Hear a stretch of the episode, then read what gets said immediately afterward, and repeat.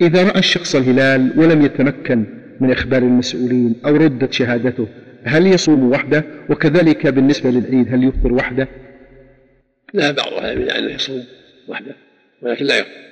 والصواب أنه لا يصوم ولا يفطر. وترد الشهادة فإنه لا يصوم ولا يفطر بل يصوم مع الناس.